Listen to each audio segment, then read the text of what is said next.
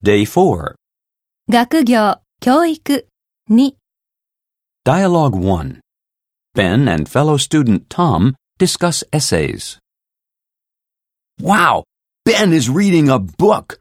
Are you trying to get acquainted with Shakespeare, Ben? I thought you said he was a big yawn. He is, but I have to write an analytical essay on Shakespeare's verse for my English literature class. All I have is this biographical work on his life history, which is useless. Neither literature nor literacy is my strong point. They perplex me. I need your expertise, Tom. Don't abandon hope. With my help, you can sail through this. You just need to cultivate a good writing style. Okay, shoot. I'm sure it will be a revelation.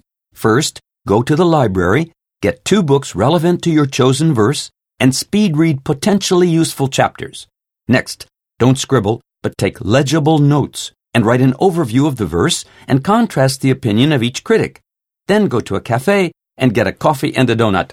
I am skeptical about that part. Surely that's irrelevant. No, it isn't. The break gives you time to absorb the information. When you return to the library, you can sum up the ideas and add your personal insight. So that's why you always get an A. You'd better believe it.